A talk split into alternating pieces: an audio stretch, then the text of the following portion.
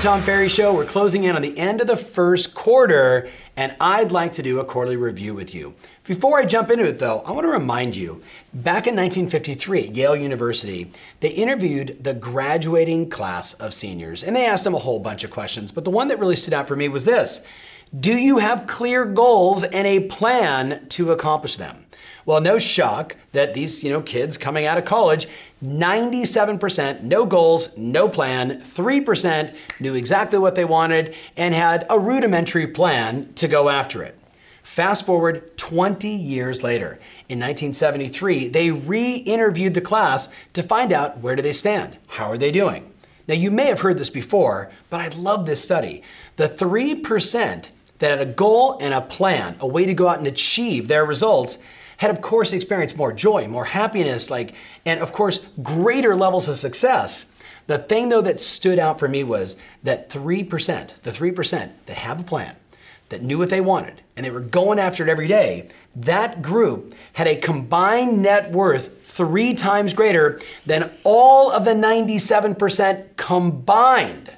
Now, you and I both know I'm a big fan of goal setting. But when I read those kind of stats and those kind of stories, it really makes me think was it just setting the goal, right? Did they just say, I want to make a hundred thousand. I want to make a million. I want to grow my business to X. Did they just do that and write out a plan? I've seen plenty of people grab a yellow notepad, have a glass of wine, and start writing out goals. And this is what I got to do. And you know what? They fail most of the time. In my experience, in 30 years of business, the real hook is to write the plan, to have the strategy, and then to look at three areas of your business every week, every month, and at the minimum, once a quarter. And that is what I want to do with you today. I want to walk you through as if I was your coach and I was sitting next to you. I'd say, hey, let's talk about what your goal was. Let's look at how we broke down the eight different number elements that are required for you to get there. And then how are we doing in relationship to each one of those? And then two other areas. So if you would, would you allow me to be your coach? So let's start with the first thing. Number one, what were your most important goals for this year? How many transactions did you want to do? How much volume? And how much gross commission income? And assuming, like most people, you divided it over four months, unless you're in a very seasonal market where maybe you said, I got to make all my money between January and July, and then it's a little too hot in Phoenix or in Palm Springs, California, and things slow down and you get out and then you come back at it in October, November, December, right? You know the seasonalities. But for most of us, it's quarter by quarter, it's month by month. We know exactly what we want. So the first thing is, what's your goal? The second thing I wrote down is, you also had a number of conversations that you needed to have on a daily, weekly, and quarterly basis that would be the leading indicator to the lagging indicator, the results you want to produce. So what was that number? Was it five conversations, you know, to existing customers? Was it five conversations to new customers, 10 conversations a day, two, 20, 500? I don't know. The question is, do you? And then I wrote down behind it, what was your actual result? I was thinking about one of my clients many moons ago, Sandy Andrew, really dating myself here, extraordinary individual from Atlanta, Georgia. Sandy and I were talking one day about her business. And, and here's what we discovered. She, her plan was basically simple. Four, three, two, one. Four hours combined between her and her team of prospecting Schedule three appointments every day, one with the seller, two with buyers every day. Go on to and get one signed contract. Like that was the plan. And inside of the four, we knew we wanted to basically have about 60 conversations, right? And those 60 conversations would lead us to everything else. Well, funny that at the end of the first quarter, one year, all of a sudden we're sitting at, you know, 78% of the number of people they were supposed to talk to. And guess, guess what? She was surprised that she wasn't on track for her goal. She was surprised, like, I can't believe it. We've been working so hard. See, you and I both know the business is math. People are not math. When you're making that phone call and you're reaching out, you're knocking on that door, you're meeting that person socially, that's not math. That is empathy. That is asking the right questions. That's connecting. That's looking to solve problems for a profit, right? That's what we do in business, right? That's what we do. The math side is if the formula says every 50 people I talk to, I make a sale, and you only talk to 29, you should only be mad at one person you, right? You failed to execute on the formula. So the first thing I had to look at is How many conversations was I supposed to have? How many did I really have? And if you're not tracking that yet, my goodness, race to tomferry.com. Look at the hub, start tracking your numbers. It's your business intelligence. It's your business intelligence. Number two, ready? You had an appointment goal for the first quarter. Sellers, buyers, right? Appointments, etc. How many did you say you were going to do? How many did you actually do? I have a feeling if you're way ahead on your conversations, you're probably equal to or way ahead on your appointments because one begets the next, right? So, what was your goal and what was your actual? And then units goals. How many did you want to be at closed and pending and where do you stand, right? The numbers are the numbers are the numbers. Don't it doesn't matter that one fell out. It doesn't matter that one had a huge sales price. Like we try and rationalize all this stuff. You said you were going to be at eight deals. Are you at eight deals? Yes or no? You with me on this? Like, keep it simple, no stories, no drama.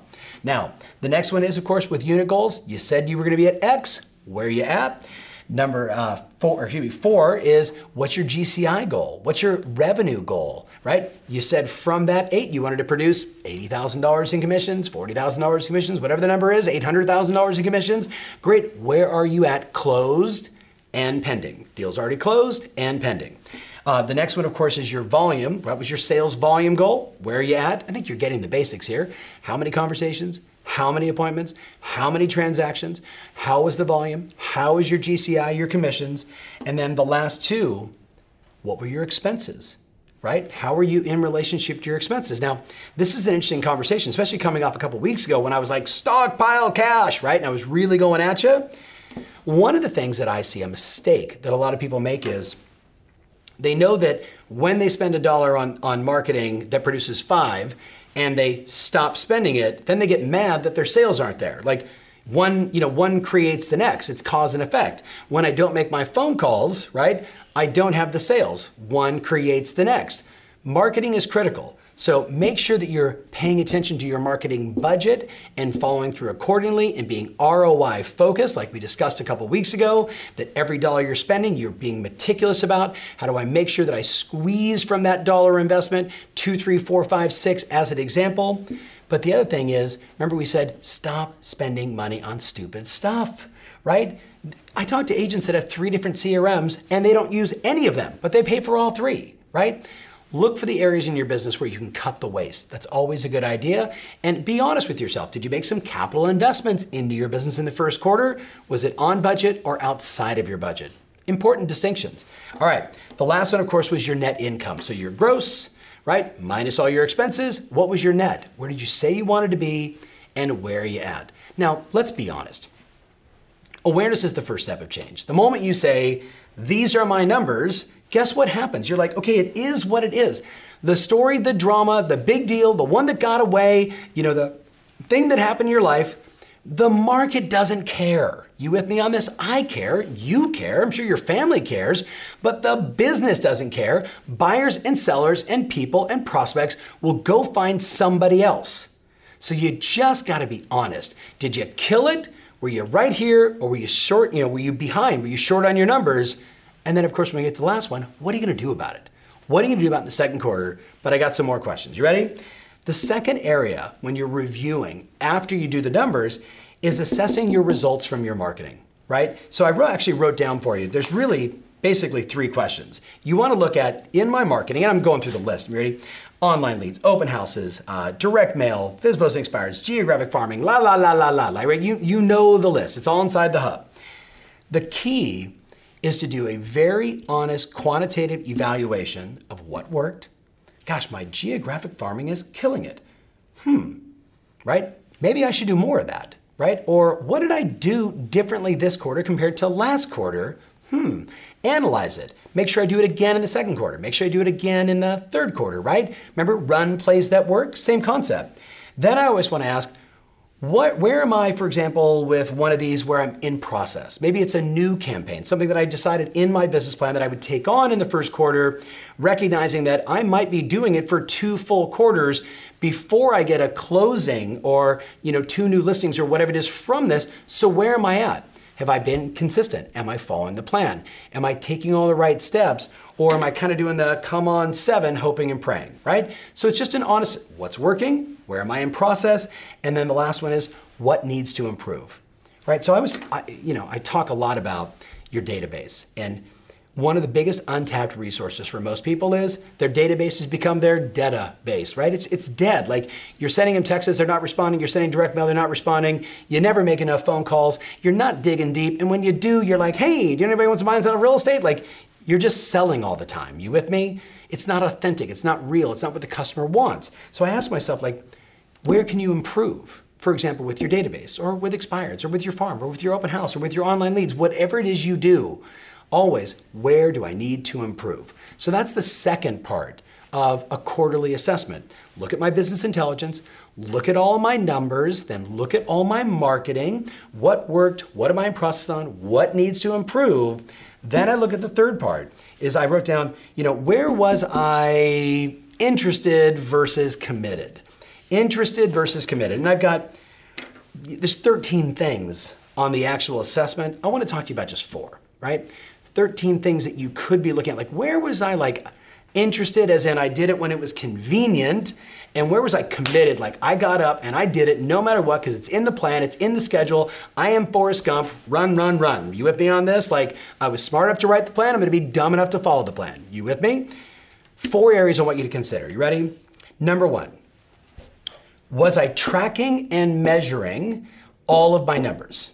Was I tracking and measuring all my numbers? I don't care if it's chicken scratch on a yellow notepad, on a dry erase board, on an app inside the hub, but was I tracking and measuring so I know the analytics of my business? Or am I still playing the hope and pray game? Am I still playing the guessing game? So that's number one, right? So was I interested in my business or am I committed to it? If I'm interested, I tracked when it was convenient. But if I'm committed, I want so badly to know that I'm now at 37 conversations to a sale, and I'd love to see myself get to 25 conversations for a sale. And the only way I'm to be able to do that is to track and measure to know, to remove the guessing game. Number two, was I reviewing and acting on my business plan on a weekly basis? So think about this, right? You created your business plan inside the hub. You're looking at it all the time, I hope, right? Are you digging into sections of your plan on a weekly basis? Not where you're just working in your business, but you're working on your business. So this is where I stop and say, I'm going to carve out a little time on Friday and I'm going to look at the systems, the marketing, the processes, the areas of improvement that I said, when I put these bricks in place in my business, I'm going to be more stable, more repeatable, more scalable. As an example, are you carving out time to do that? Or are you just running as fast as you can until you're exhausted and get a day off? If it's not in your schedule, my friend, it doesn't exist. It's a big part of your quarterly review. Did I work on my business? The third area, obviously, is driving results in my marketing, my lead generation, and my conversion. So at the end of the quarter, I want to make sure was I committed to that? Like, did you work on your presentation? Did you work on your objection handling? Did you work on your ability to get to the yes? You know, have you read all the great books on negotiation so you're really able to help your client and the other person on the other side of the table that you might be negotiating with and for or against, right? Am I really getting better at that area? Did I outsource some of my marketing, right? Did I insource and hire someone new to take this on? These are the core fundamentals of a great business my business intelligence, my actual working on the business, the stuff I plan for, and then how am I bringing more clients in, right? Top of the funnel, middle of the funnel, bottom of the funnel, getting them in, getting them interested, and converting them. Does that make sense? How much time did you spend working on that? And were you honestly interested when you wrote it, or were you committed? Are you following through? And then the last one I wrote down is obviously, and I've talked about it just briefly here, is how much time did you spend? Upgrading, improving, or maybe adding for the first time. The systems is what everybody refers to them. I'd rather call them the business processes, how we do it around here, right? Your business processes in place. Whether that is a, you know, a marketing checklist or a pre-transaction checklist, a listing launch checklist as an example, all the things that you do in your business time and time again when was the last time you upgraded, looked at, tweaked, adjusted to improve upon them so your business becomes more repeatable, more scalable, and ultimately you have more control? So again, a lot for you to digest. All this is at tomferry.com inside the hub. Go download it, go look at it. Do an honest assessment. If you're one of my, my coaching clients, one of our members, you and your coach are gonna have these dialogues. The key thing, my friend, is that you're taking the time to pause and to look at your business analytically, to look at it quant- uh, quantitatively versus you know qualitatively, right? More how you feel. Let's look at the numbers. And then we do the last one, number four, and that is you decide what it is you're committed to in the second quarter. Now, again, same rule.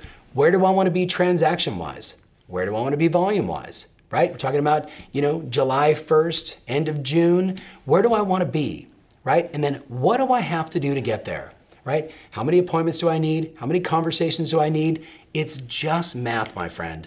Take the guessing game out and decide exactly how you want it to be, and then look at what worked in the first quarter, build on it, look at what was in process in the first quarter, the things that you're working on, and continue them, and then look for the areas of improvement and put your pedal to the metal. Go for it. Because you know what?